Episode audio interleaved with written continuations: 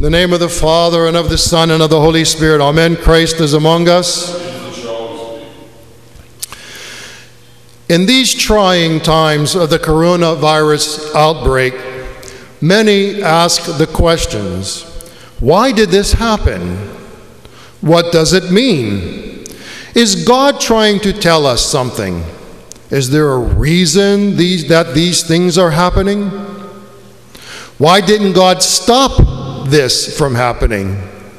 And some, especially in the media, look for someone to blame. Whose fault is this?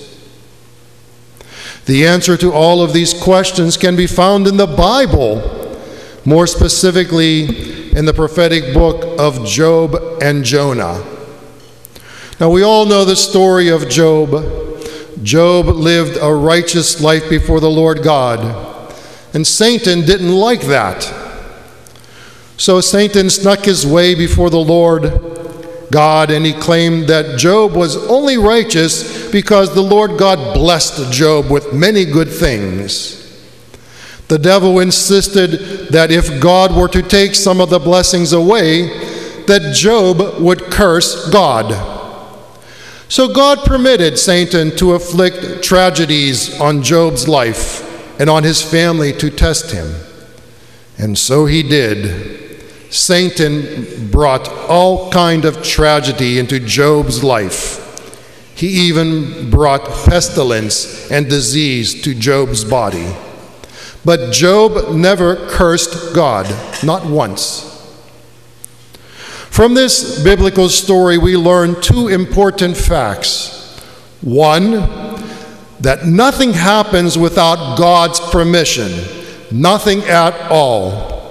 Satan has no power over anything without God allowing him to have the ability to do something. We see this also in the book of Exodus when God hardened Pharaoh's heart against Moses and the Israelites. Pharaoh truly made the free decision to hate, but he could not even hate without God's permission. Pharaoh chose, God permitted. St. John Chrysostom writes that Satan's will is his own, but he derives his power from God, who does not allow him to act except with justice. Secondly, from the story of Job, we learn that although God does send justice to the unrighteous, Satan is the one who delivers evil into the lives of the righteous. Even though the Lord God may permit the devil to have power, it is the devil who afflicts the pestilence in our lives. Satan is trying to make us fall. That's his sole job, to make us fall. His efforts are to crush our spirit.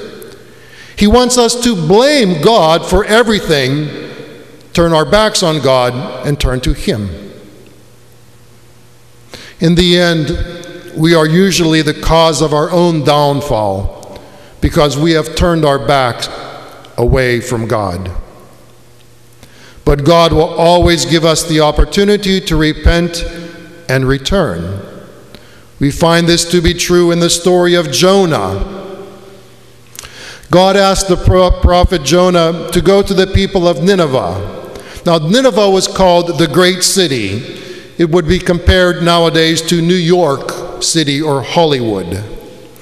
God told Jonah to preach in this city because, as the Lord says, quote, for, this, for the cry of her wickedness has come to me, unquote. Now, we all know the story of Jonah as well. Jonah did not want to go. He was afraid to preach to those evil citizens. He was afraid that what might befall him. He thought the whole city would turn on him and cast him out.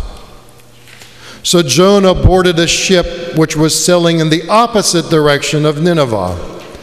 God caused the great storm to come upon the ship, and a wave took Jonah overboard, and he was swallowed up by a great fish, a whale, which cast them onto the shore after three days in its belly.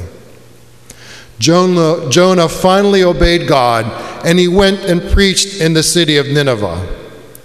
They listened and repented, and God saved Nineveh from perishing. It's an important lesson there.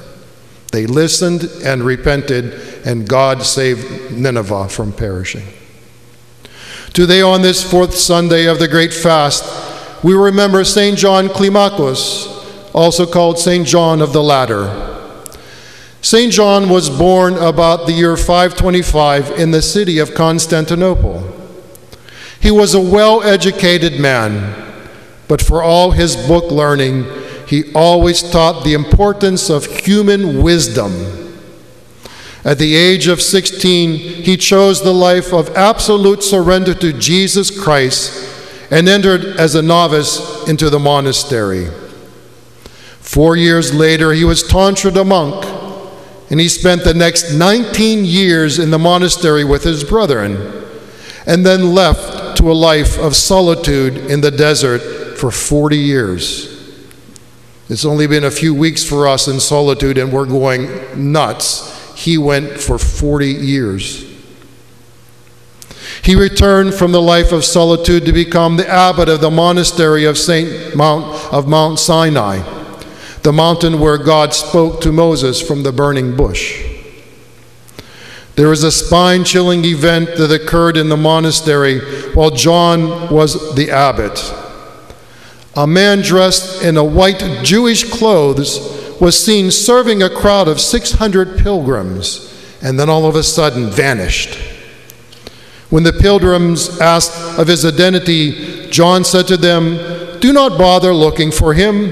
That was the prophet Moses serving you in his own house on Mount Sinai.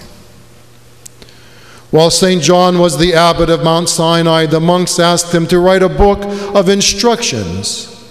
The monastic brothers called the instructions like the divinely written tablets of Moses for the instruction of the new Israel. This book has come to be known to us as the ladder of divine ascent. The text begins as follows quote, To all hastening to write their names in the book of life in the heaven, the present book is a surpassing path. Traveling by this path, we shall see that it, it infallibly guides those who follow its instructions. It presents a firmly based ladder leading us up from the earthly to the holy of holies, at the summit of which is God is the God of love. End quote. We too, in these troubling times, may wonder why did this coronavirus come upon us? The answer is that we are reaping what we have sown. We have sown greed in the world. We have sown pride in the world. We have sown righteousness. We think we are infallible. Many young families choose sports on Sundays over coming to the church. We are all living beyond our means in debt because we want the luxuries of life. Maybe it's time we get back on that ladder Satan is pulling us off, testing us constantly. So I ask you, when this pestilence is past, and it will pass, will we pick up our lives right where we left them? Or, we, or, or will we be like the citizens of Nineveh and repent from our wicked ways? Get back on the ladder, the ladder of divine ascent as we climb our way into the eternal kingdom of heaven. In the name of the Father, and of the Son, and of the Holy Spirit, amen. Christ is among us.